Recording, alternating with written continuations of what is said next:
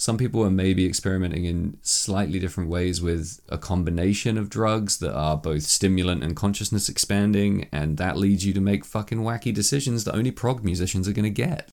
You're still listening. This is our final transmission.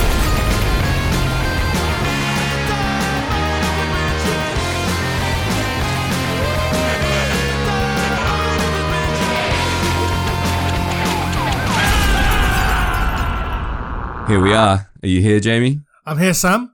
It's final transmission. It certainly is. How, how's it going? It's going great, man. I could not be happier right now. What about you? I'm feeling pretty okay. Yeah. We've got a good chat ahead of us. We're going to talk about The Burning from 1982. The Burning. Uh, oh boy, do I have some things to say about this film. What about you? You a fan? well, let's find out, shall we? Let's. Come on, man. Does that thing even work? No. There's nothing out there. It's just dead air.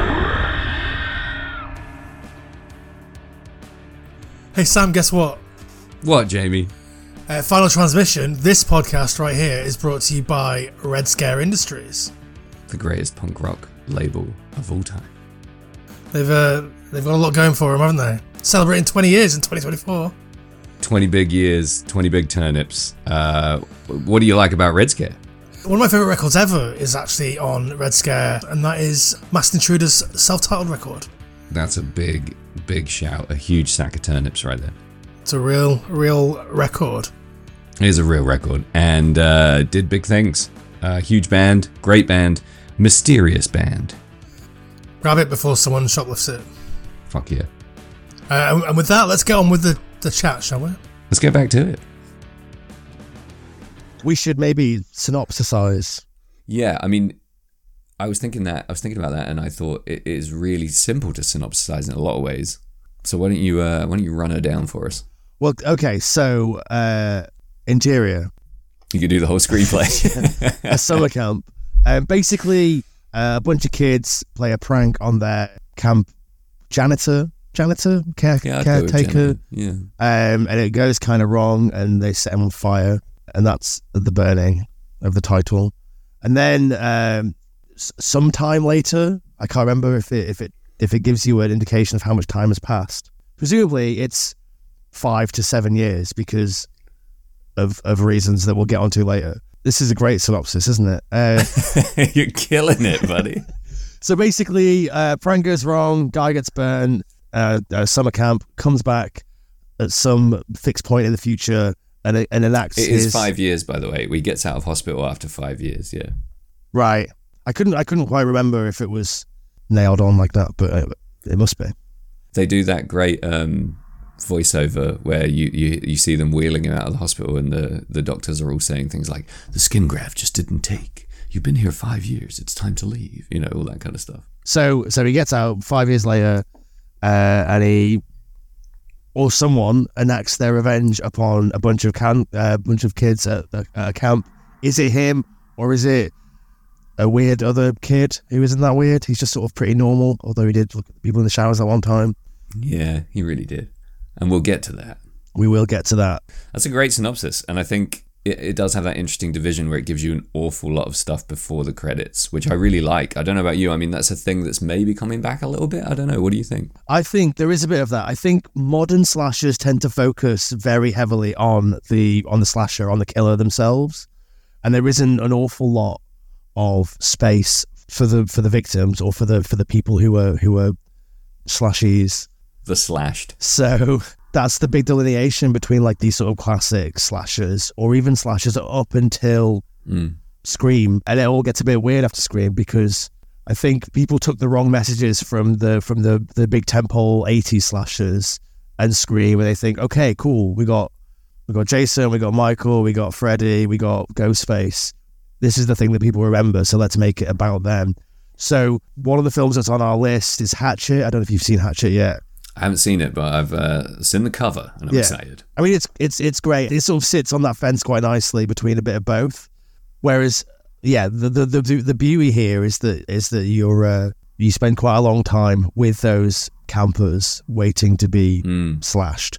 Um, I think maybe if if the film's guilty of anything, and it's guilty of quite a lot of things, but but if the film's guilty of anything, it's a bit too much. There's a bit, there's a bit too much space there. You think so? Yeah, I don't think the characters are really strong enough to warrant that kind of or that amount of uh, getting to know you time. That's really interesting because one of my biggest notes is that I find I find the characters in this kind of head and shoulders uh, more believable, more relatable, and in many cases more likable than in a lot of slashes that I've seen of, of that era. And what, what I also found really interesting is that while while I immediately believe a lot of what's happening with them in their relationships and things they do, and I'll maybe talk about some specifics later, what I really love is that you don't actually find out anything about them it's all personality based. It's all intuitive. So it's like, I like him because she is attractive to me because she did this, he did that. But there's no backstory for any of them except maybe one. And I found that really interesting. They didn't try and, narrative wise, no one's shoehorning in some reason for him to be that way. It's just take him on his, you know, his behavior, first impression type thing. I guess that, that's a that's a good shout. Like you do sort of get dropped in Yeah. with those people, and it's not like, oh, remember when we all came here on day one, and we're all Yeah. we're all friends, and we all formed relationships based on mutual respect. It's just like, hey, we're all you're just here. I like that it's messy because it's it's more real. There's no like super hardcore established friendships. Uh, It's all very bendy and, and everyone kind of hangs out with everyone. And I found that really believable, uh, especially in the dynamic of camp counselors at a summer camp. A lot of it's friendships out of circumstance. So people behave weird. And sometimes those like strange reactions to each other's behavior just felt really lived in from the very beginning. I thought it was cool. I wonder if one of the things that you're feeling there as well is because so much of the cast is really recognizable, and that's not generally a thing in, in, in, these old slashers. Besides maybe Johnny Depp and the fact that we spent five movies or whatever with Heather Langenkamp, hmm uh, and I guess Paul Rudd. And okay, I'm just I'm just listing off loads of names. It doesn't. I guess my point is moot. But I guess these these these are people that you don't really associate with horror. They're sort of quite highbrow people that are that are involved. You've got Brian Backer. You've got uh, George Costanza. What's his actual name? I've forgotten in this exact moment. Oh, Jason Alexander. Jason Alexander. You've got Holly Yep. Hunter.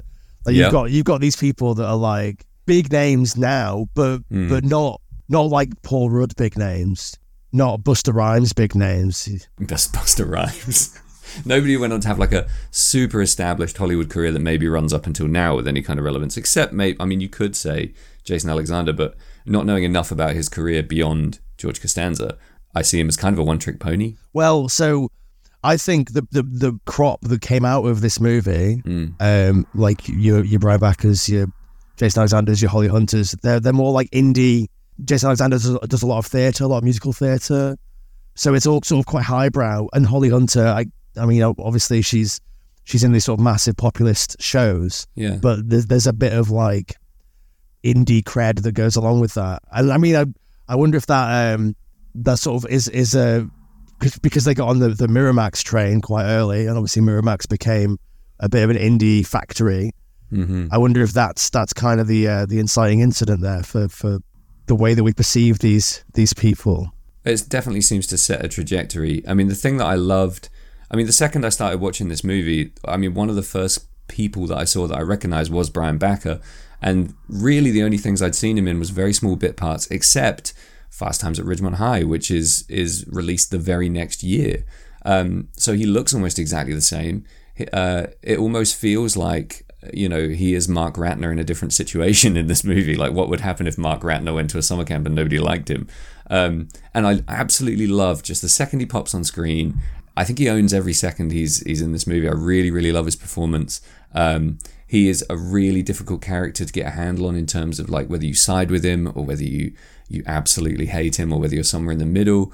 You know, talking in specifics later, but he, he does a lot of stuff in this movie that I think is really challenging. I haven't seen someone do uh, that kind of like immediately caught red-handed shame in such a great, difficult to watch, squirmy, horrible, uncomfortable way. Uh, he does a lot really, really well in this movie, and I love it. And yeah, the second I saw Jason Alexander, it's one of those like, what? what is this fucking guy doing in this movie? He's so he's so weird in it as well because he's so like yeah, it's so alien to to see him be this complete opposite role to Mm. to George Costanza. It's it's just it's just very weird. It's un it's unfathomable. I mean, does that speak to his, I guess, his like depth as an actor? That in this he is I mean, for all intents and purposes, very confident, a real showman. He's very outgoing. He's kind of bullish, and then obviously we get the neurotic mess of George Costanza. Is that is that breadth? That's a, that's a good question. I mean, I don't know because I've not seen an awful lot of uh, besides what Shallow Hal, other things where he's where he's playing on the, the Great George show. Costanza persona. Yeah, I you don't I don't see an awful lot of things that where he's not doing that. sure. But I will say when I was 15, 16, 17, I was the most confident person in the world and now I'm in my 30s, let's leave it at that. I uh, I'm a very different person with a very different outlook and uh, all kinds of neuroses and anxieties.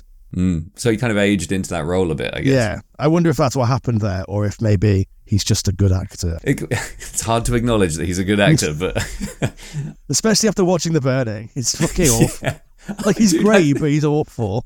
I think he's fucking great in this. You you see him, and straight away he's standing there. You know, everyone's playing softball or whatever it is. You know, he's got that that other. Who's the guy that sucks? Eddie has got his arm around him in that classic like all American kind of crossed arm across the chest kind of thing. And they're they're talking about girls, and he's got a full head of hair, and he's quite. He's not like built, but he's not like a saggy middle aged dude at this point. He is quite attractive, I think. Like he's he's got quite sharp features, and he looks very switched on uh, and super confident from the beginning.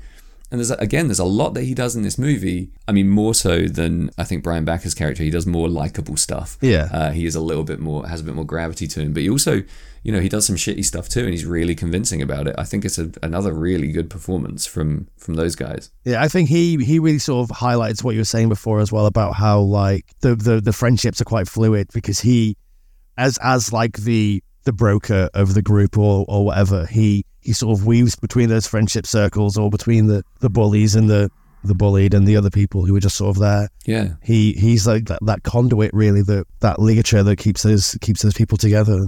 Dude, yeah, he's the kind of guy. He's a bit of a social chameleon. Like everyone knows one. Do you know what I mean? He's not a jock, but he's wearing that football sweater. He's he's the the, the guy who can get stuff, but he's not like a sleazy criminal guy. He's he's just cruising on pure charisma. I think the whole way through, and I find that pretty endearing, but still jarring. Uh, you know, as a performance, I think when you've got someone who built an entire career out of one role and spent years and years and years doing that one person, you really do see them as that for a long time. And obviously, people's careers kind of get ended because of that. But a, a fucking wonderful way to see him in a movie, I think. Yeah. I loved every second that he was on screen. This is obviously Fisher Stevens, I love Fisher Stevens.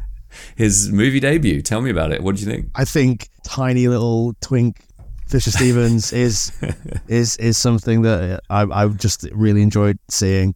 I I love Fisher Stevens ever since I was a kid, and I thought it was okay to talk like that in Short Circuit.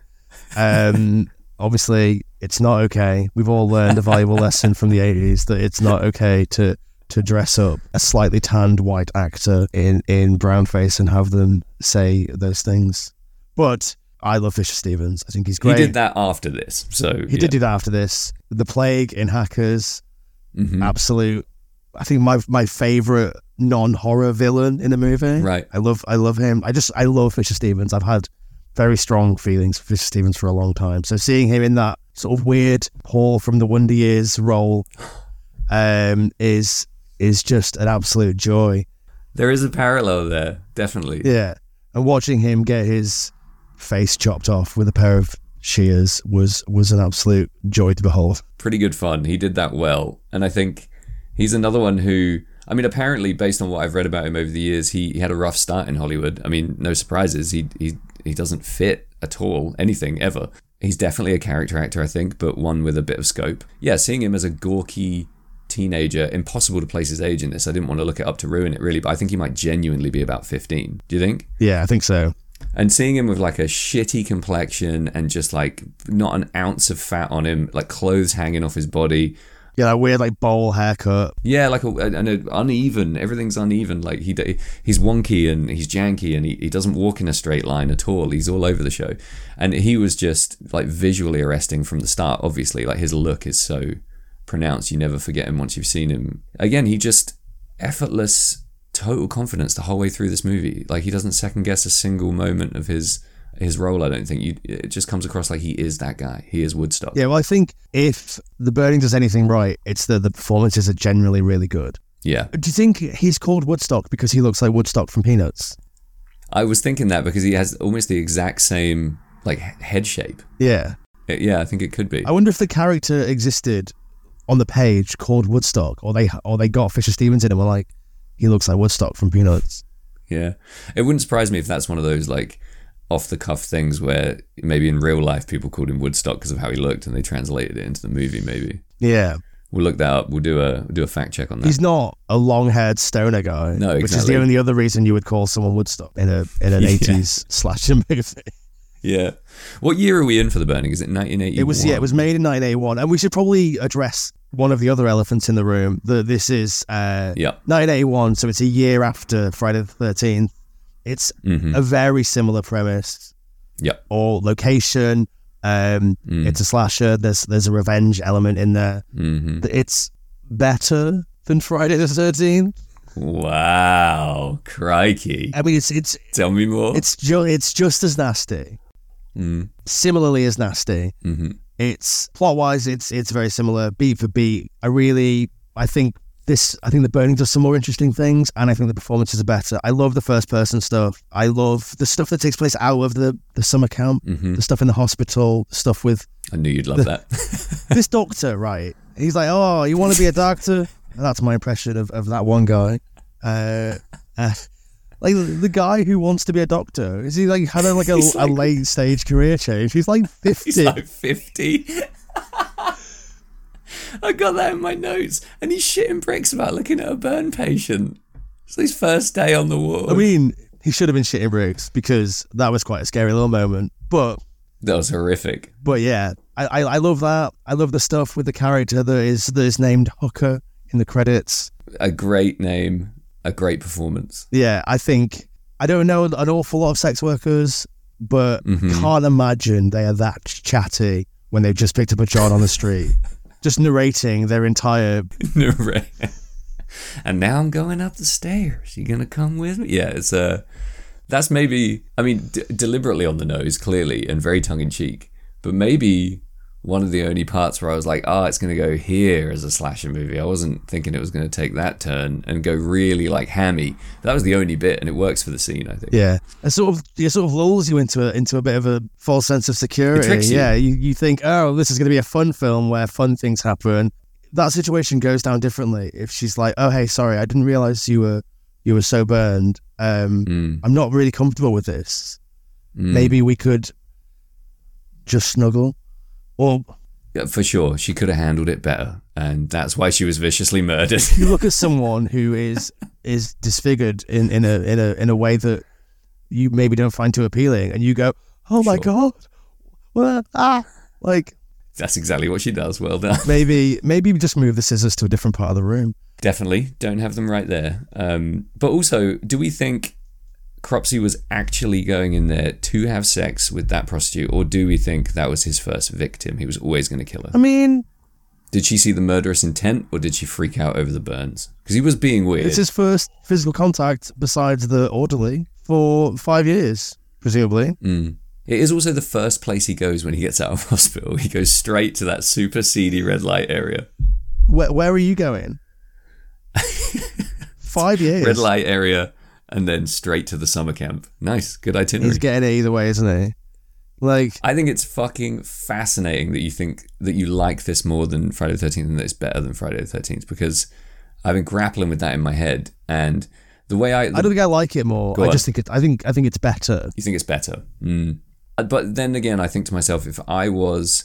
If I had a good sized budget and a good cast and I just seen Friday the 13th and I got the green light to make a slasher, it would probably be better than Friday the 13th. Yeah. not to take anything away from you know how this movie was made and when there are cloned scenes in this movie that I cannot believe nobody took legal action over cloned shot for shot like phenomenal the campfire scene they tell the campfire story and the the joker guy jumps out with the mask on and scares everyone and then they all go about their business it's exactly the same i mean that's happened in movies before i know but I have a real issue with the campfire scene. It's one of it's one of hmm, I don't know how many elephants there are in this room, but it's one of the pretty crowded. it's one of yeah. the one of the biggest issues that I have with the movie. Uh, Come on in, why is that? I mean, okay, let's let's let's get into some spoilers here because Okay. because we've we've been talking for a while. Yeah. Your your main guy, what's he called? Todd. Todd, the I, I've got him down as lead counselor. He's not because he's under the main the the boss guy, but he's yeah, like he, the but he's the, the the counselor who is the the lead. He was involved in this in in in the burning, Hmm. but he just tells the story like it's a like it's a myth, Oh, is it him? Is it him telling the story? Is it? Yeah, I guess it is. Yeah, good point. and it doesn't make any sense. He's like, "Oh, this guy was real mean. You wouldn't want to cross him on a dark night." And it's like, I mean, you crossed him on a dark night. him. You literally burned him. You are After the death, like literally. you are the burning. That's interesting. I hadn't picked that up, and that is tonally really jarring when put next to his reaction at the end when he's frozen in terror at the sight of the man he burned. Yeah, Yeah, you're right. That should have been chopped out completely, if you ask me. It doesn't add anything. It's it's cloning uh, a movie that I think it does it a little bit better, and uh, yeah, I didn't think it brought much. But I'm such a fuck. This is the problem, Jamie. This is why we we need we need you to speak up on those things because I just drank it in. I was like, ooh, campfire scene, spooky. I just went with it completely. I was just looking at everyone's like in, in enraptured faces as he told the story, and I just got really into it. But that's a great point. I think what you're saying about it being cloned as well from from F13, it's like it's quite interesting because with 40 years of distance between hmm those films and having a world of other films that exist on the periphery of that, Mm. it, it doesn't it doesn't bother me that it's the it's the identical scene. But Yeah. imagine if you're a cinema goer, horror fanatic in in the early 80s, Yeah. you've you've got maybe six to eight films that you can watch a year in the cinema, and it's like, oh, this is the exact same shit. That's almost unforgivable, I think, from like a, a paying audience point of view. Like it's fine for us with unlimited, infinite content and ways to watch it, and a lot of it for free. But yeah, I think if you'd come out the previous summer and seen that exact scene, and you're a bit of a, you know, you're a bit of a horror junkie, and you go and you see the exact scene played out again before you without even the slightest creative twist on it, I'm just amazed no one got sued. The creative twist is that it doesn't make sense in the in the in the narrative of the movie. Good point. yeah, the creative twist is done really badly. it's all wrong.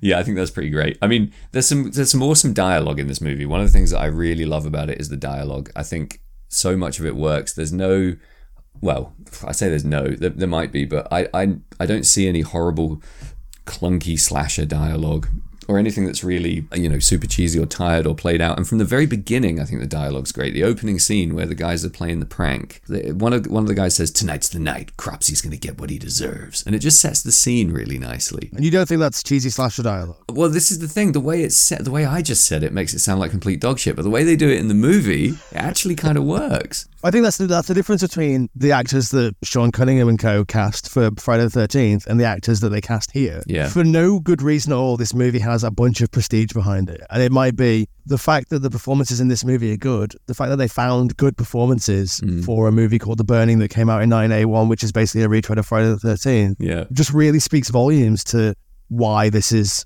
maybe something that we're talking about. I agree, and I think I mean the fact that it's you know Jason Alexander, Fisher Stevens, and maybe a couple of others' movie debuts makes it all the more surprising that they're such rounded performers. Like they absolutely nail it down. I don't know how much Brian Backer had done before this. I know he did some stuff as a kid, but he's just he is this fucking guy. He just is. Yeah. What is he? Alfred. He just is that guy. Yeah.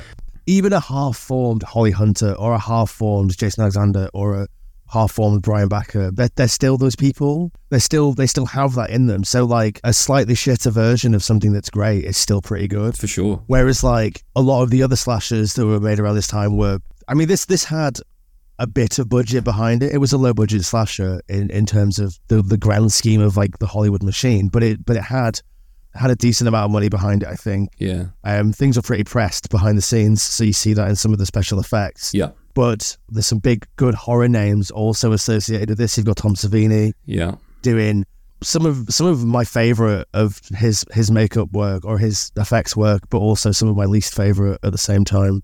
Is Savini in the room with you? Blink twice if you're under duress right now. I know he's not your favorite dude, but I mean, in terms of the visual effects, I think there's a lot of stuff done really well. One of my favorite facts about the production of the movie is that there was no costume department. All of the actors wore their own clothes. Well, I mean, I read that on on IMDb when I was looking recently. Yeah. But in the final credits, it says clothing supplied by the Gap. Wow, that's interesting. So maybe, I mean, maybe there was no costume designer, but maybe the they someone somewhere was like, he'd wear that, which is basically what a costume That's designer the costume does. No, designer, not, to- not that I know fucking anything. I literally have, have very limited experience of, of being in movies. Specifically in clothing design. but maybe they had the the the trust in the actors to say, what would your character wear?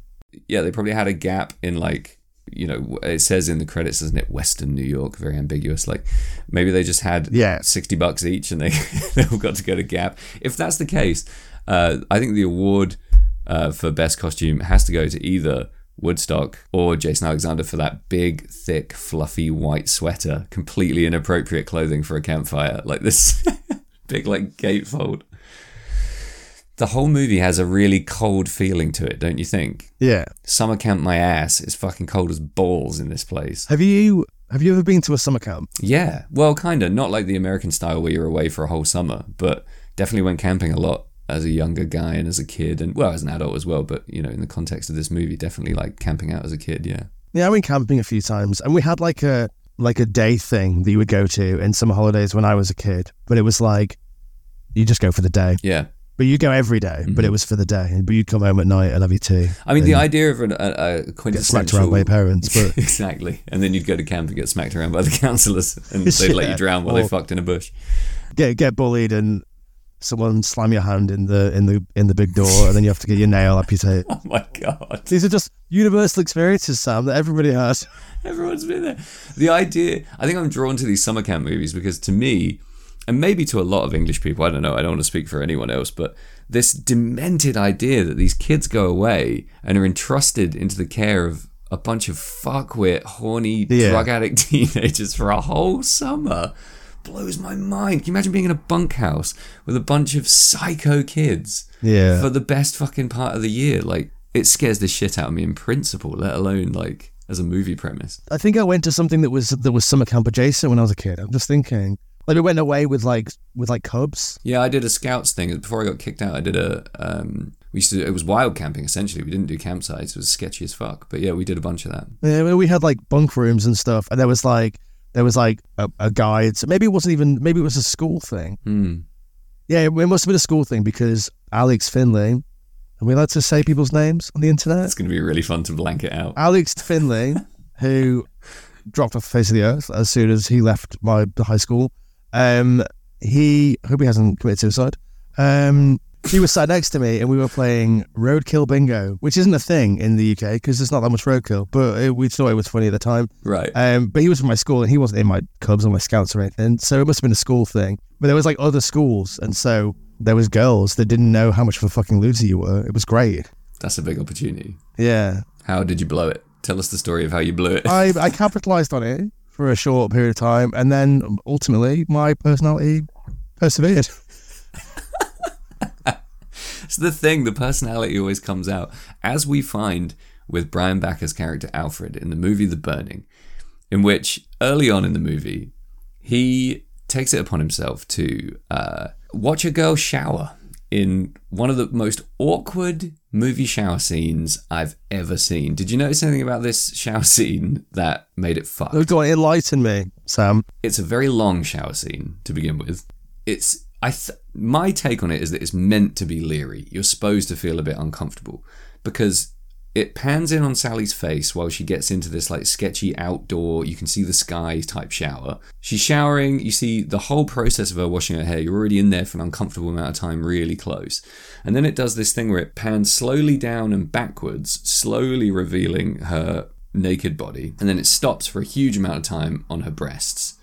Uh, and then it pans slowly forwards again and up to her face, which just feels, as a camera movement, really fucking invasive and creepy. Yeah. But it doesn't feel like if you put like boom over the top of it, it would be porny. But you've just got the creepy sound of the water and creaking trees and the knowledge that someone's watching, so it's really fucking effectively creepy. Yeah. Did you feel that, or was it just a tit shot? Uh, I mean, it definitely wasn't a tit shot. I think your, I mean, it definitely was a tit shot, but it definitely wasn't just a tit shot. I think Right. your description of it there was was was much more arousing to me than watching the film. But yeah, no, I think I think you're right. I th- I, I don't know if I actually quantified that or or recognized that, that that that's what the film was maybe trying to achieve in that moment. It felt almost like dizzying, like the moving in, uh, the moving forward and backward. It felt overtly sexual. It felt like slow leering. It was creepy as balls. And then obviously you find out it, it does the the build up. You think it's maybe Cropsey's going to get her in the shower, and it's not. It's Brian Backer creeping on her, and he is you know summarily roughed up and taken out by some of the boys and shouted at by the girls and given a bit of a dressing down. But then ultimately completely forgiven and pumped back into the camp like nothing happened. What are they gonna do? Just like drown him? Like there's not an awful lot. Well, they threatened to they threatened to send him home, and they don't do it. It's because he has that, that touching moment with uh, with Todd, who who was also a bit of a, a bit of a nerd back in the day or something. And I think that was really important to see Todd take pity on someone completely pitiful, who you immediately don't like for being such a pervy weird guy. So there's an immediate bond there, and I think that slightly complicated relationship is exactly what I was talking about earlier, where it's like, fuck, who do I side with here? This guy's condoning him perving on one of his like colleagues, I guess, in the shower. Uh, the girl's really upset. Um, Todd's girlfriend, uh, Michelle, who we haven't talked about yet, I think is fucking amazing in this film. She's my probably my favorite performance in terms of like her, her consistency from start to finish. But she's furious. She wants him out. So who do you side with? Like the the pervy Mark Ratner, or the uh, you know the pretty level-headed, even keel, reliable Todd? It's a really tricky one. Really early on, it puts you in a place where you feel like you've got to pick a side, and I really like that. Pick a side among the quote unquote good guys as well. Yeah, I think one of the things that this film does uh, here is that it recognizes that watching someone in the shower is, is a bad thing. Yeah, Which- which I was pleasantly surprised by, to be honest. Yeah. I thought it was going to be Porky's like because when they're when they're pranking the guy at the start, there's a Porky's vibe. Yeah. you know, it's almost like it felt quite playful and fun loving, and then obviously it gets rapidly out of hand, and you have this awesome burning scene. But immediately I was like, tonally, is this going to be like excusing a lot of sex pest behavior from start to finish? And it doesn't. I don't think at any point it does, which was really refreshing given the staff. Yeah, apart from the apart from the film itself being generally quite pervy, and yeah, yeah. I think the and probably a vehicle for abusing lots of people, knowing uh, Harvey Yeah. Weinstein. Obviously you mentioned Harvey Weinstein there. What do you think about the life of this film and the and the, the legacy of of the burning? Well, as far as I can tell, I actually, I mean, uh, I'll go on record as saying I, I think I love this film. Yeah. I really, really, really like it a lot. And I, the fact that I'm watching it at age 37, having had no previous, ex- I didn't watch it when I was 15 and then, you know, grow up with it or whatever. I watched it for the first time as an adult and I found essentially nothing I didn't really enjoy about the movie. So it, it holds up for me as a viewer uh, at this point in time. I think in terms of uh, i mean we have to watch these movies through a certain lens knowing what we know about harvey weinstein and about hollywood in general you know the machine. But in the, in the sense that it, it doesn't feel dated to me it doesn't feel hammy it had a real chance of, of leaning too much into a hammy kind of thing. There's a few references in there that i think unless you watch a lot of movies you might miss like jason alexander does a, a curly you know does a three stooges certainly at one point. Yeah. I think like that kind of stuff never ages well at all. But if you're in any way familiar with that kind of thing, it just kind of you know goes by. I think there's nothing here that leaps out at me as being uh, like poorly done for the time. Um, there's a moment when when Cropsey is on fire, the the titular burning, if you will, and it to me on my big OLED TV, it looks like a guy in a beekeeping outfit on a bit of fire Yeah. who then falls into water. But I watched a couple of clips on YouTube of like proper grainy old VHS and it looks fucking spectacular. You can't see the shape of his fire suit or anything like that. So it totally holds up in that sense. In terms of the performances, I think they've aged really, really well. There's some lines that are a bit sketchy, and there's a couple of moments that, you know, maybe you would have to kind of cringe at now.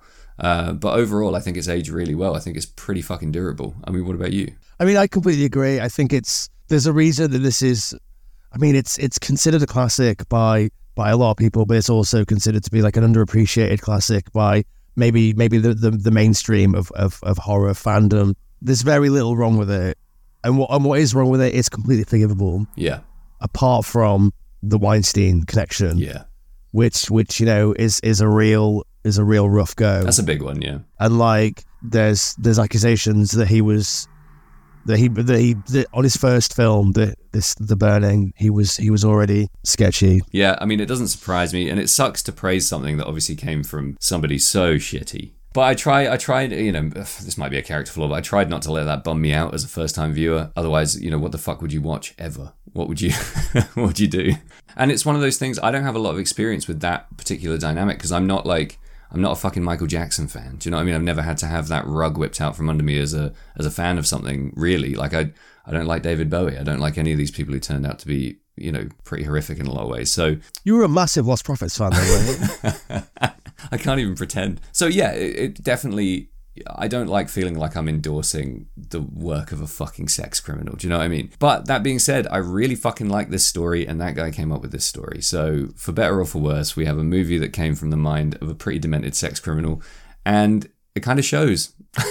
I want to I, I want to interrupt you there a little bit because I think the idea that the story came from from his mind, like he didn't write it, he's credited as as, as story, Yeah. and the story is there's a there's a summer camp and some people are there and they get killed. If that's if that's the loosey goosey, if that was if that's what he said, he walked into the fucking pitch room and was like, "There's a summer camp and some kids get killed." And then he got the budget. I don't know why he's Richard Nixon. He is in my head. I've never heard him speak, so to me he's Richard Nixon.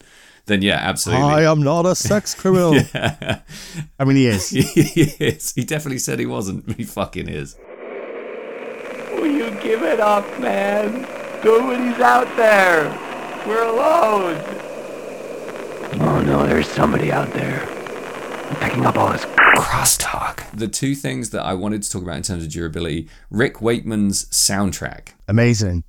I really fucking like it. I think it's way more durable now that we've had a lot more uh, medieval influenced synth in popular culture. I think that's made it easier for a lot of people to swallow. There's uh, there's really nothing that I don't like about this score. What is it about prog bands and and their and their members that make really good horror scores? Like, wh- what's the correlation? Do you think between okay, I am a, a massive synth nerd, and also I like watching people with their boobs out get stabbed in the face.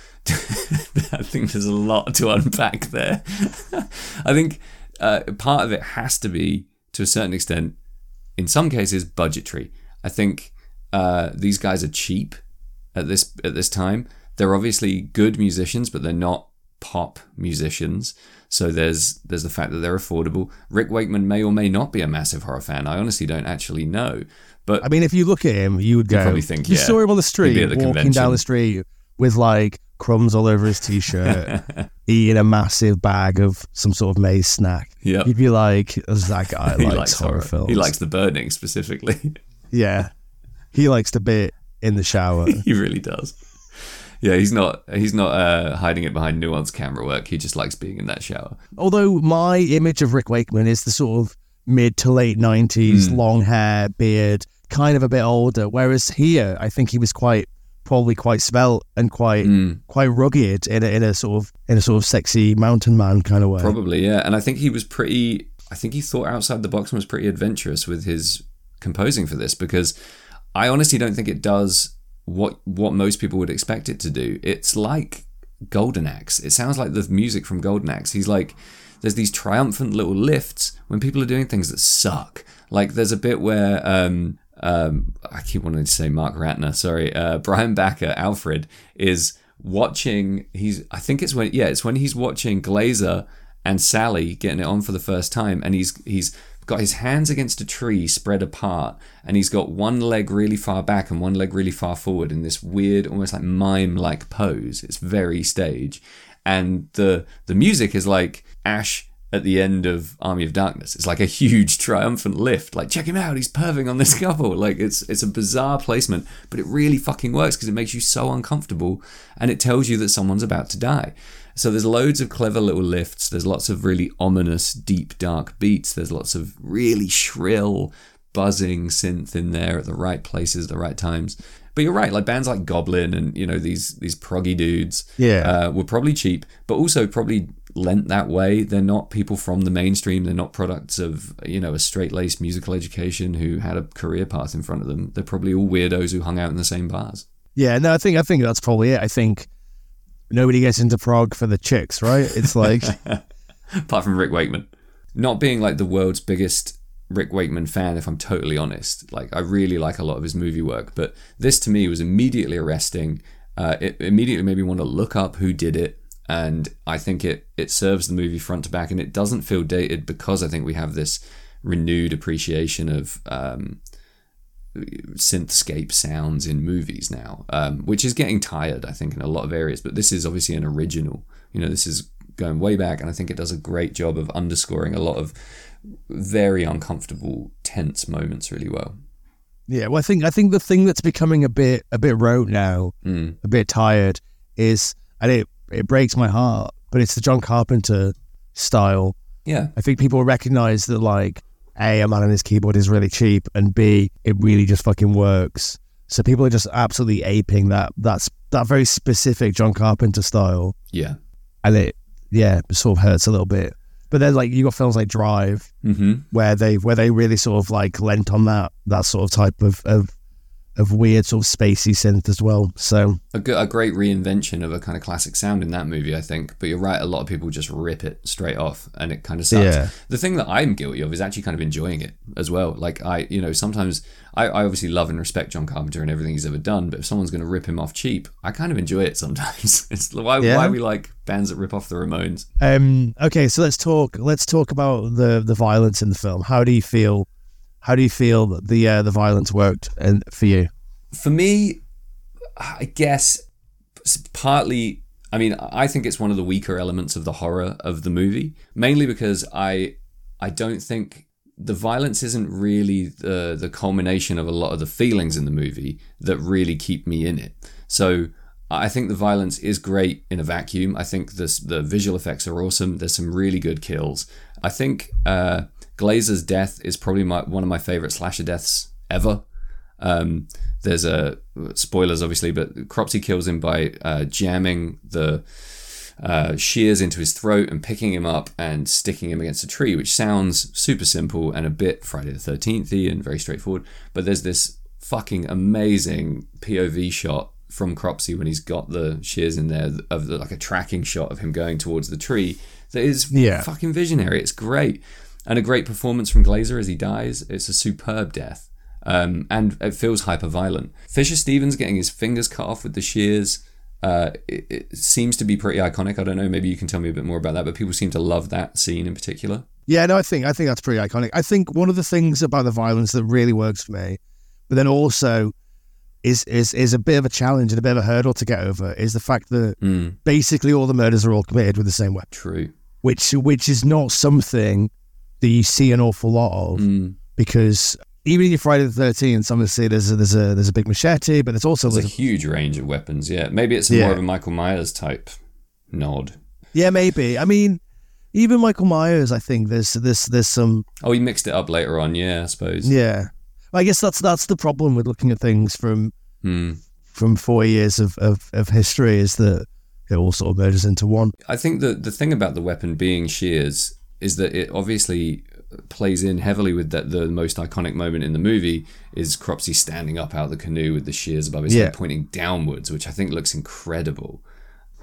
That's such a an arresting image. Uh, other Yeah, weapons definitely. probably wouldn't work like that. But you're right. I think he doesn't mix it up much. He kills someone with he kills the hooker with the scissors, um, and he is not killed by shears. But yeah, I think you're right. That is an interesting uh, choice to have him.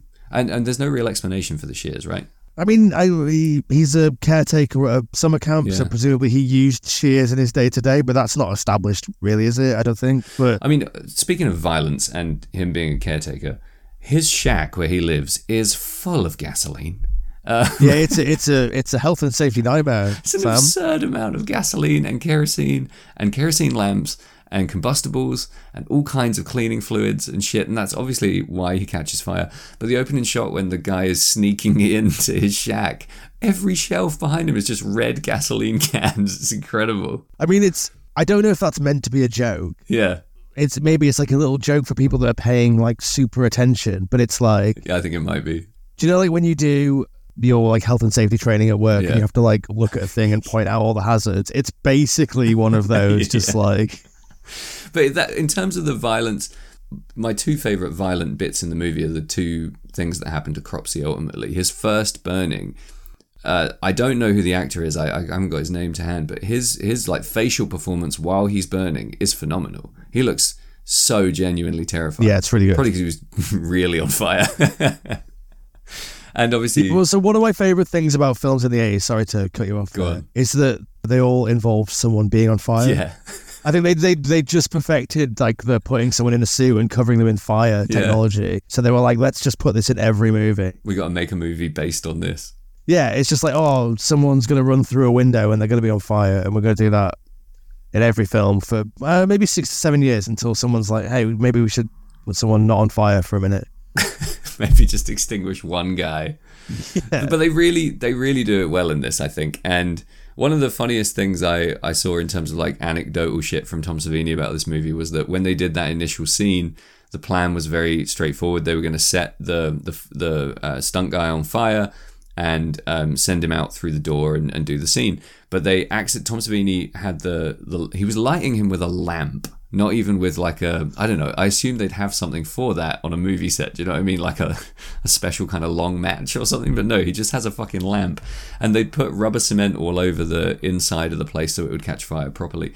And he slipped on a piece of rubber cement and set the guy on fire while falling, and set the cabin on fire at the same time. And someone had to like drag him out the back so they could get the shot of the guy coming through the door. So the whole thing was a total clusterfuck. And he looks at the camera and he says, "Never trust Savini," which I think is a pretty good way to look at it. But yeah, it- that that scene in particular and Cropsey's death, my two favorite uh, violent moments in the movie. I think. Again, I really like um, the the entire hatch. Uh, hatch, what's the word? Uh, raft. Yeah. Different part of Lost. that I'm thinking about that. yeah. But yeah, the the entire raft scene. It's just carnage for Mm, several minutes, and it, it goes on too long in a way that is great. yeah. It's just like, oh my god, people are still dying, and then the, the moment where they're where they're uh, the the raft sort of drifts back to the, the, the bank where the people are. I just think, oh, it's great. I It's chilling. It's really Yeah. fucking chilling. You know, it's full of dead bodies, and they're like, "Hey, here they come!" Like it's it's it's really well done, and I love the callback when they're first paddling out to that canoe. It takes forever. Yeah. it's so agonizing how long it takes them to get to that fucking canoe, and then everyone dies. And the callback when she's when uh, sorry when uh, what's her name Michelle is paddling out to the raft is exactly the same. That tension of like paddling out there forever, and you know um, Jason Alexander's making jokes in the background, and you know either she's going to die or she's going to find all her friends butchered on a raft, Yeah. drifting in the middle of this misty river. It's great. Yeah, I think the thing with the, the canoe that really works is that you don't know if Cropsey's going to be in there or if it's going to be the corpse of whoever died before. Is it is it Karen or whoever? yeah, yeah. Karen's still missing at this point. Yeah, Yeah, so so it's like, oh, they're going to find Karen's body and then be Hmm. be sort of marooned in this sort of terror boat yeah. with with a, with a corpse. But no, it's Cropsey and he fucks shit up. It's great. Yeah, it's real. And the first thing she does is grab that severed arm. I think it's Fisher Stevens' severed arm, and then his face drifts by. So yeah, great. In terms of like visual violence, that's awesome. There's nothing I don't like in terms of the violence in the movie. It just wasn't my favorite part of the movie, which I think speaks to Yeah, you know why I love it so much because I'm not like the the world's biggest like super hyper violent movie fan. I like yeah. a little bit more going on than that. So there was so much it did better, but I still really fucking enjoyed watching these guys get chopped to shit. Do you think one of the reasons that the burning really works is that it's kind of based on an existing piece of social myth? Yeah potentially. I was definitely thinking that while i was watching it in that you know we we we have certain expectations with things that are mythic don't we? We, we expect a certain trajectory. But i also love how it plays with that a bit because there's no real like hero's journey type thing here. There's like pervy kids who end up being kind of heroes and there's you know a redemption arc sort of for a guy who still kind of sucks. Um there's not an enormous amount in terms of character development, unfortunately, for some of the female characters that aren't as well written and aren't given as much screen time. Except, I would say, for the fact that Michelle is one of the most likable, strong female characters in all of slasherdom. I think for me, um, and she's not. She doesn't end up being reduced to like final girl status or anything like that. So, I think they do enough with the myth to feed you, but they don't. Uh, you know, they don't overfeed you. They don't fatten you up for Christmas with it. It just works. It's quite subtly done. Again, I think that's quite masterful writing. As much as I hate to say it, I think that's a really well written set of characters doing really fucking genuine performances. Um, I also think so. You you touched on there with the with the fact that Michelle doesn't end up as a final girl. Mm. I mean, this is this is sort of before those tropes were really established. Sure. But but it completely like books all of the existing trend because obviously bunch of the slashers were already out there at this point. A bunch Yeah. of those those really big slashers that really that changed the the the way that people experience this these kinds of horror films. And this this just books that trend. So it hmm. sort of sits as a bit of an island in the middle of like slasher horror films where bef- before before things got postmodern and we were like, oh, let's let's subvert these tropes. It's not it's not subverting the tropes. It just doesn't give a fuck. It's like Yeah. it just sits in its own area. I think because it came from from a different perspective in terms of the writing and the creating of it. I'm, I'm very slow to say call this film art, Right. but but there's a there's an artistic streak through it. I think in in terms of being able to say this is different to what you've seen before, despite the fact that it's exactly the fucking same. yeah. this is somehow different to what you've seen before, and I and I really rate that. I think it's beautiful as well. I think it's shot really well. I mean, the editing is dog dicks, but the um, there's that one scene it really annoys me. It's quite near the beginning, and it's uh, one of the characters, one of the female characters, just sort of talking, and then it fades to black, and it's like, oh, I guess we got all the information that we need from her in that scene. So see you later. I hate the bit at the end where they finally discover um, what was her name? You said her name a minute ago. The girl that uh, is murdered after she goes off with Eddie, and they, they spend loads of time looking for her. I can't remember her name. Was it Karen? Well, she anyway. She Karen. That's it. Yeah. So the big reveal for her is when when they're in like the mine at the end, and Todd uh, like turns around, and there's that weird grainy still of her dead face that pops up for like two seconds and then goes away. it looks total fucking garbage. But you forgive that stuff because it's in the middle of one of the most tense, weird Yeah. final boss fights ever. Like it's it's so well done in that sense, and I think I, I agree. Like I there's the bits that I loved uh, in terms of the cinematography are pretty much ripped directly from Friday the 13th, I think, but there is a slickness to the filmmaking here, probably budgetary as well, that just does it a little bit better and, and more cleanly, which I really like in this context. Normally, I would kind of be saying the opposite, but there's something about it that just really works. And I think a lot of it, again, is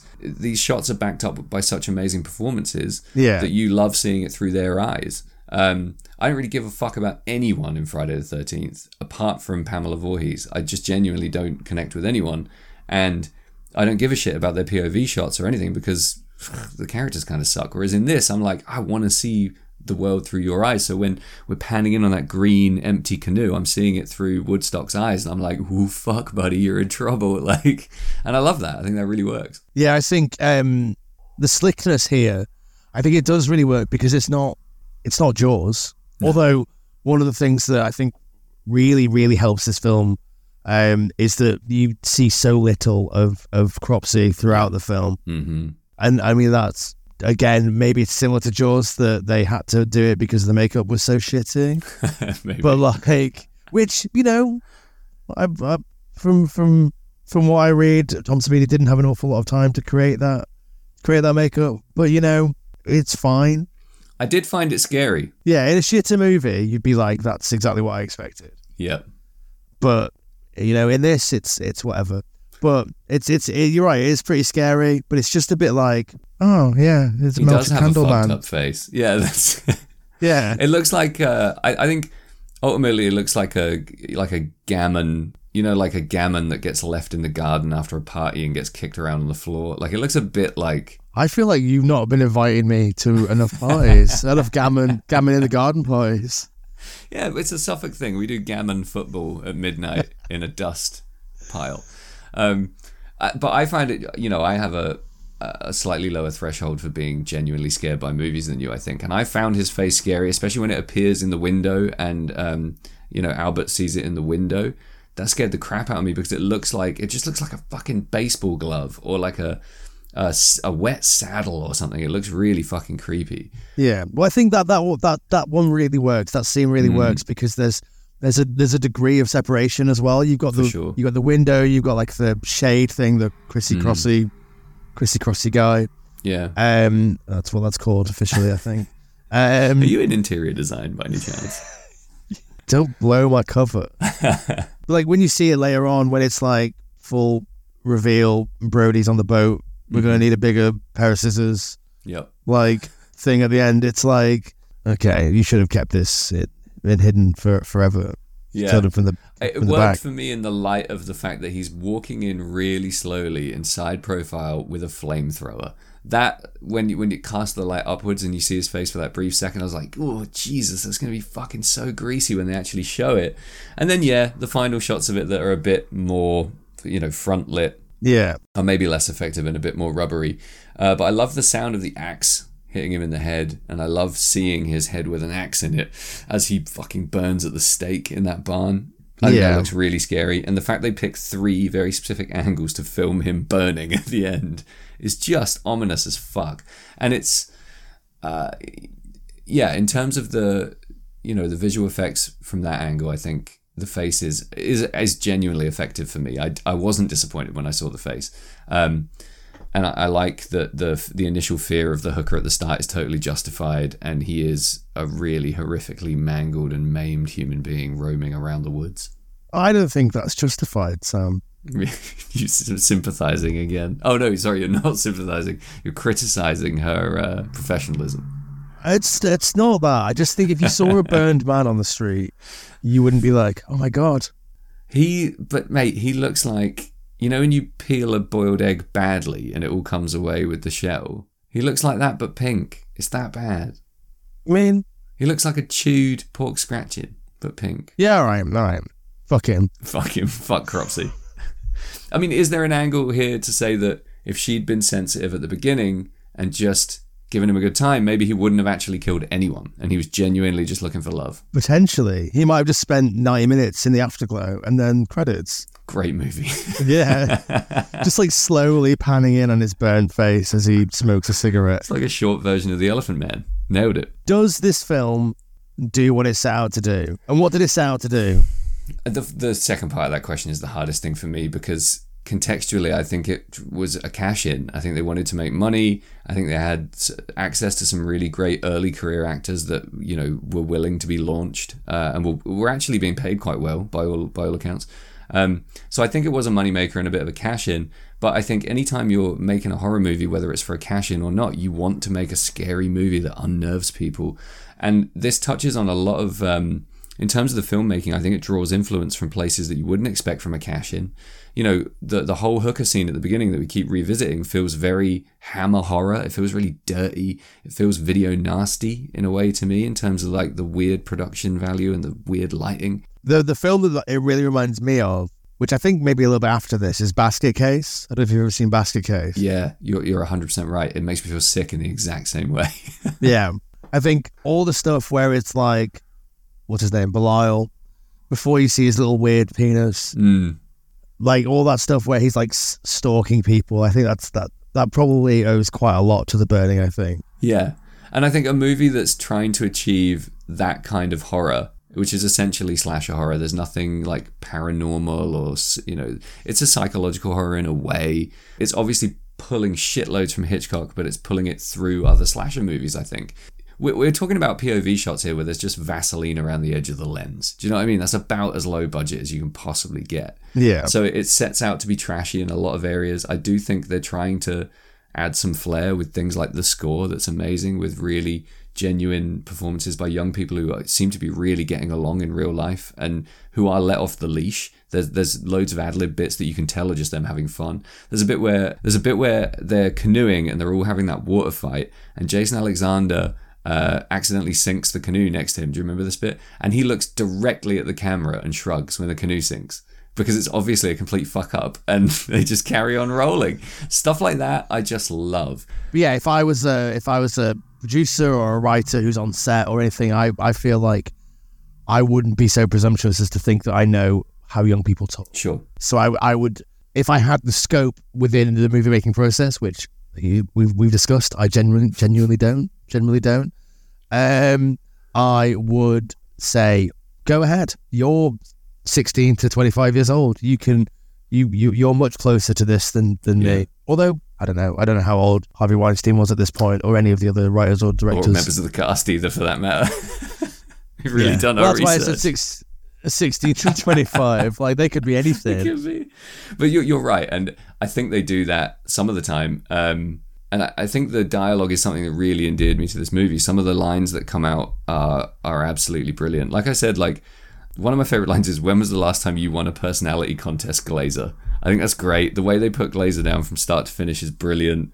Yeah, and the fact that he's a, he's ostensibly the bully, Yeah, but like he's not violent with it. He's a bit threatening sometimes. Yeah. He's all bravado. he, he doesn't actually hurt anyone, and he dies after prematurely ejaculating Yeah. in the woods. Like it's a pretty a, a pretty uh, steep downhill for that guy, and a pretty shallow Yeah. shallow story. But he Do you think it's because um, Jason Alexander got him the wrong condoms? Exactly he didn't have the uh, lubricated condoms that he specifically asked for. yeah, so the friction was was too much, which made him ejaculate early. Exactly, and that's why he died. Uh, We call those Chekhov's condoms. Chekhov's. It's established early on, comes back in the climax, literally. and it is pivotal in someone's downfall. Yeah, Exactly. That's perfect. Um, I love that. I think Jason Alexander, when he's he's trying to convince um, Albert to swim, and Albert can't swim, and he says he just looks at him and he says drown, and then jumps in the lake. I think that's amazing. He just looks at him and says drown. There's so many good lines. I think the dialogue is fantastic, and it adds to.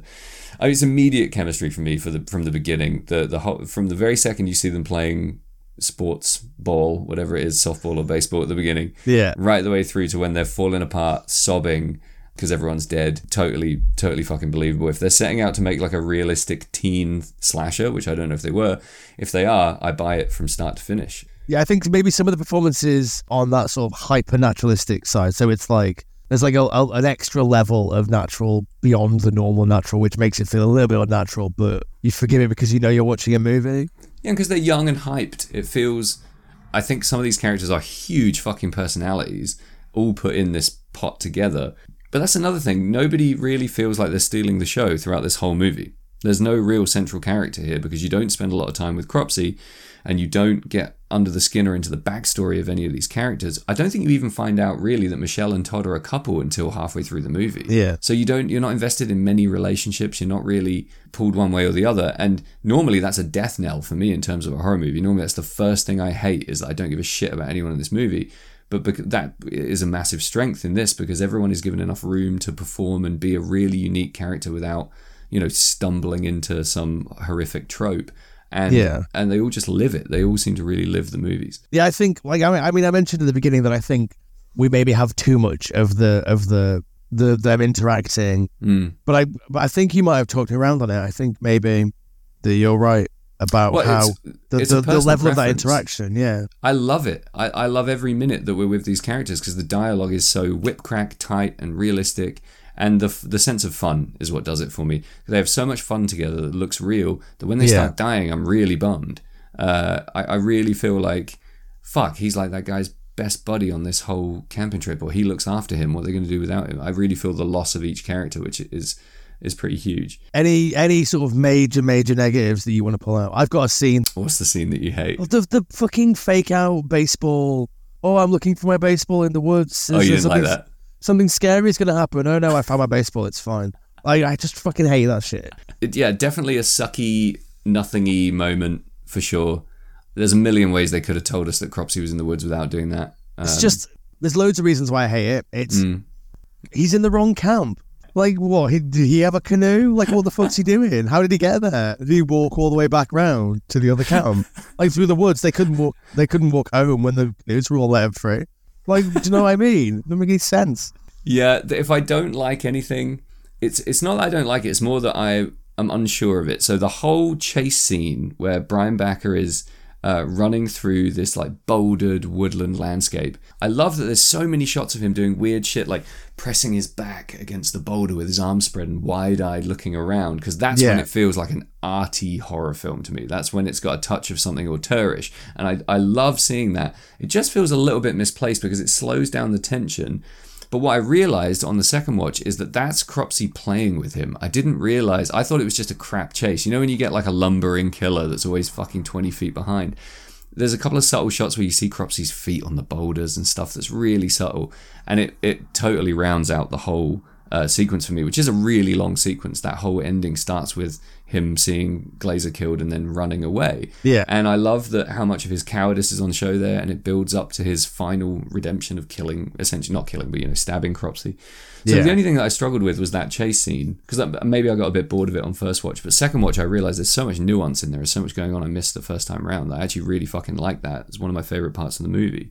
If I don't like anything, it's the the slight cop out um, aspect of not really fully feeling the evil of Cropsy as a as a as an entity. You know, he's just a dick janitor who is horrifically burned. I feel really bad for him at the beginning because sure he sucks and he fucks with kids. Uh, and like doesn't give their ball back or whatever, but his burning is horrific. He really fucking goes through agony, and then he does come back a psycho. But I don't feel like he's. I like I like Jason's backstory. Do you know what I mean? I like a bit more. Yeah, well, I think all of those petrol cans or whatever he had in his in his little shack, Yeah. if those were vodka bottles or whiskey bottles or something, then Mhm. you you add a bit of depth to that character. Yeah, for sure. But otherwise, he's just a guy that what likes to petrol loads of lawnmowers or whatever, whatever he's using that he for. He just likes to keep a big supply of combustibles. so like, but yeah, like the the story that again of the campfire scene, which is nonsense. I think you're right. Take that whole scene out because then Mm. the the campfire scene at the end, the sort of bookends the film, Yeah. makes more sense because it becomes on a like the the story of the film becomes the campfire story rather than It's different people. yeah Yeah, and that is for me. Uh, and again, this is me being, uh, you know, kind of a worse about uh, horror movies. That was the scariest fucking moment in the whole movie for me. Is when that guy makes direct contact with you straight through the screen and does that final refrain, "You're dead." Like he says it with so much malice, and it's really fucking a stark attack at the end of the movie that goes straight into credits. I loved how that worked, and you're right.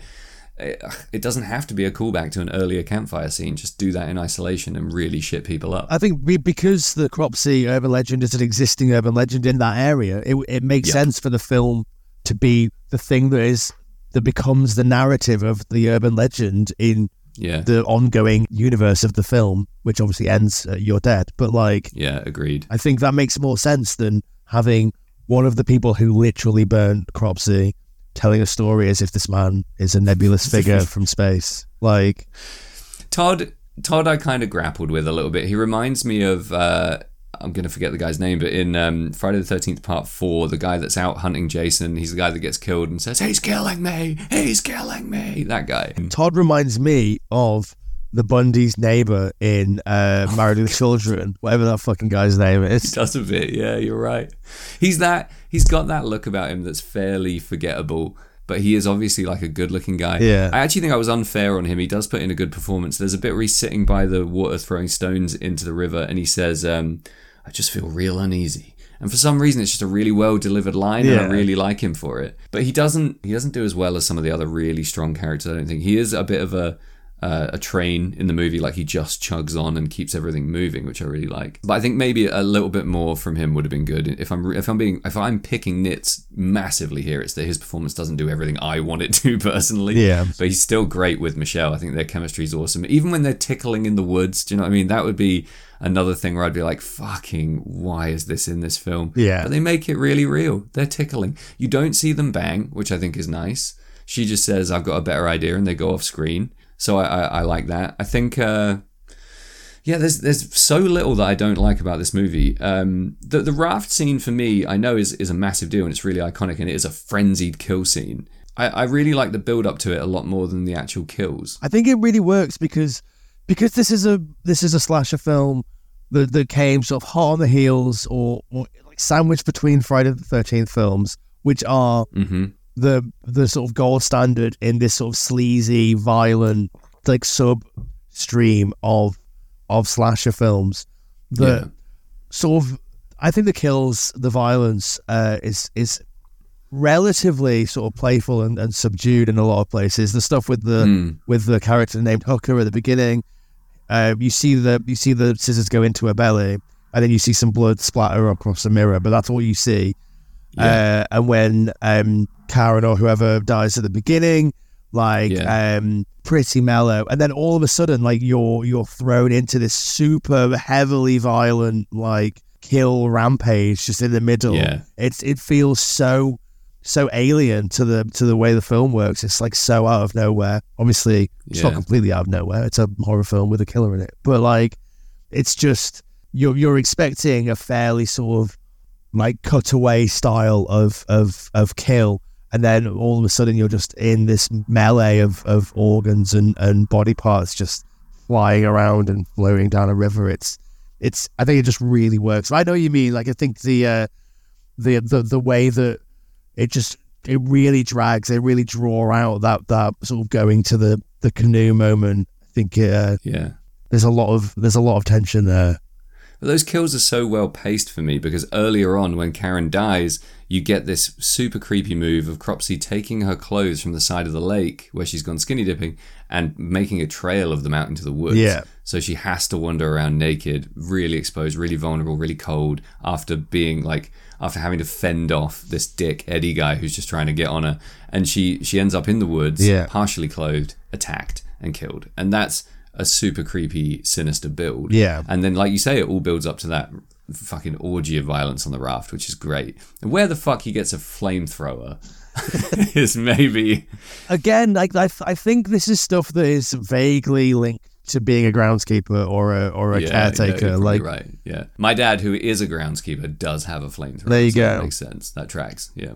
I mean, That I'm I'm tracks. picturing there's a specific shot of groundskeeper Willie with his shirt off and a flamethrower in an episode of The Simpsons. I don't have an awful lot What of more do you experience with groundskeepers, so that's my. Uh, Well, speaking from experience, uh, my dad actually made his own flamethrower. Nice. So it's a thing with these guys. kind of links in a lighter. Yeah, exactly. Nice. Kind of links in a lighter. It's very official. It's very fucking professional kit.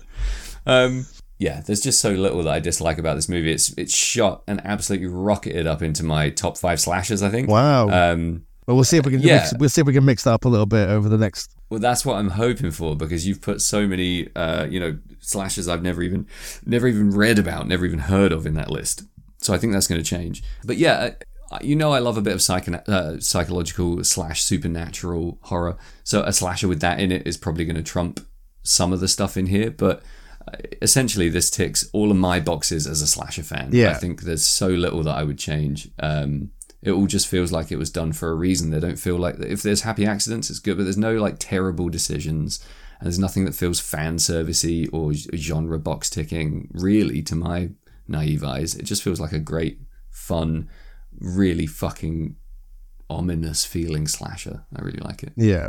Any any final thoughts before we say so long to the burning?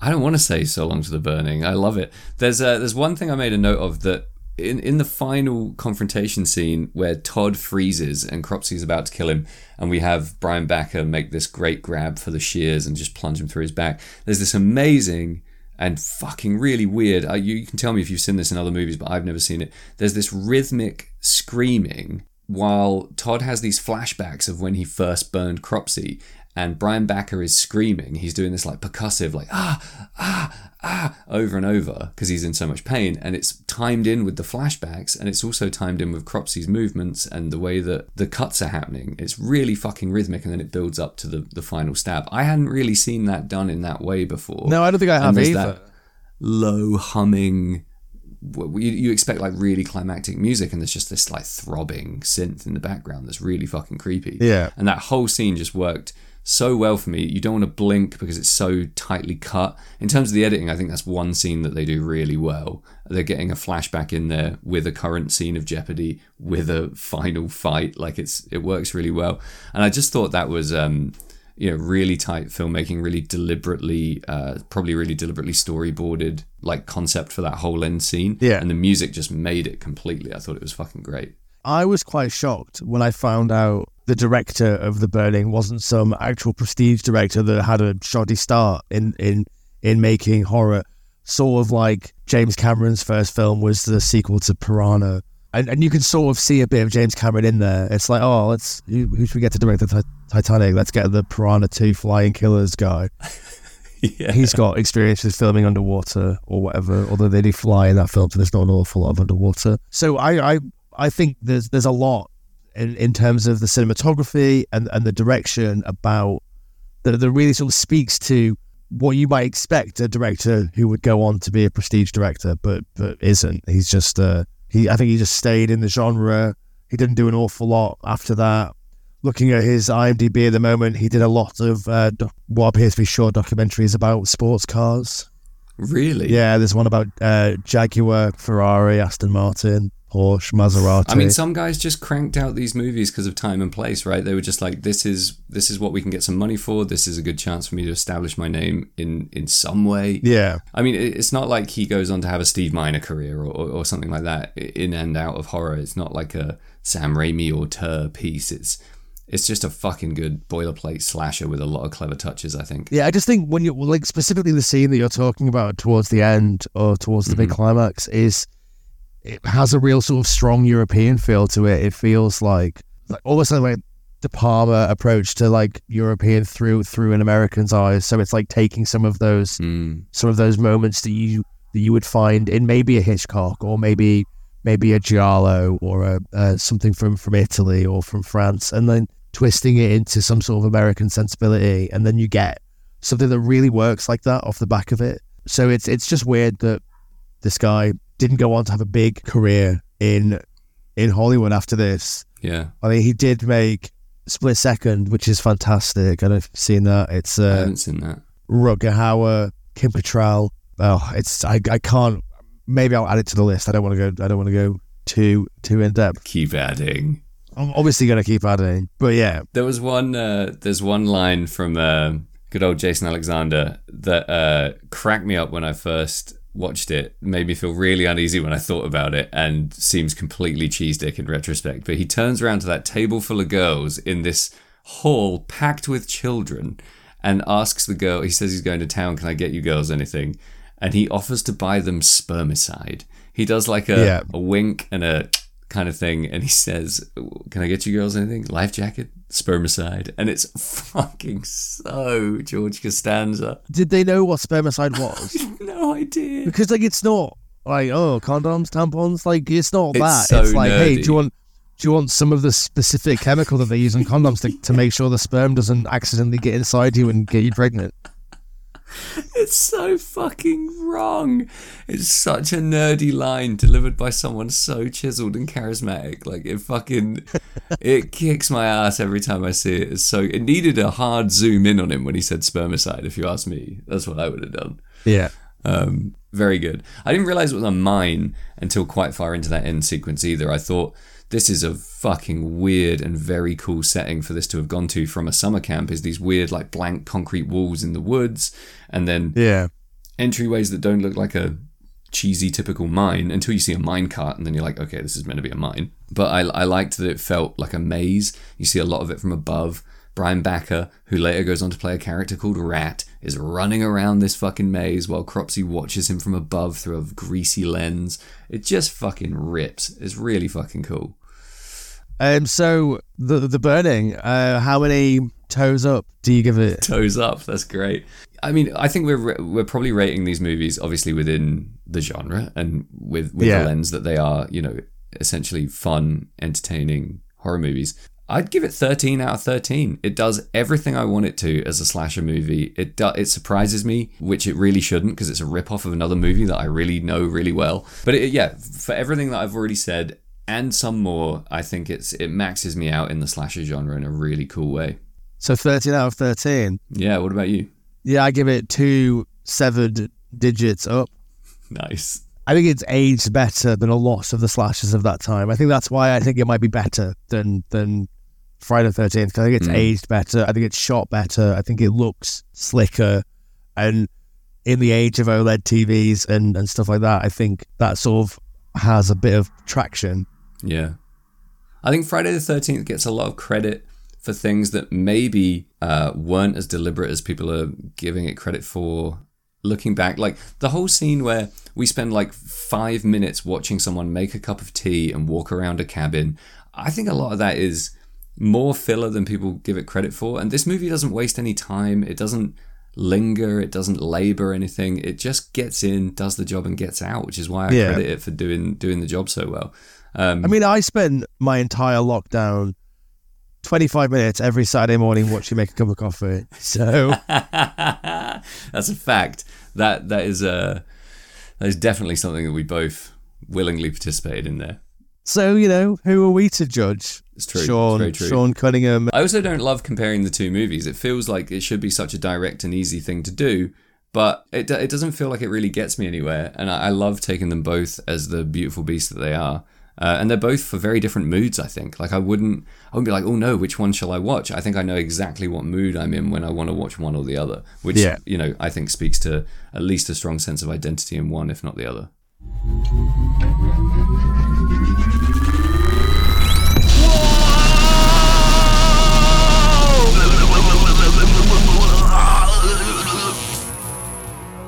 Whoa, holy shit. I guess that's why they call it Phantom Power. Jamie, we did it. We did it, Sam. That was the burning. How do you feel? Oh, I feel fantastic. I love that film. Uh, I loved hanging out with you and having a chat, and I hope people love listening to it. Me too. I am so stoked that this podcast is finally going to be out there in the world. If you liked it, which I hope you did, there are loads of ways that you can support the show. You can subscribe to our Patreon for just three quid a month. You can get, I mean, nothing at the moment, but eventually there'll be stuff on there. You can rate and review us on the internet in a variety of places. Yep, TripAdvisor, Yelp. So do, so do that because it helps us big time uh, in ways that we won't bore you with. Uh, write something funny on there. If you're going to write a review, be cool. Write something hilarious. If, if it's not hilarious, we'll delete it. We won't delete it. That would be awful. I'm not even going to read it. but the burning, it was fun. It was a good razz. Uh, we're very glad that you tuned in. Thanks for listening. Uh, anything to add, Jamie? Anything else? Yeah, we'll see you next time for Trick or Treat, starring Ozzy Osbourne and Gene Simmons. Starring is a dubious word there, but they're in it. I cannot wait. Trick or treat. See you then. Let's go.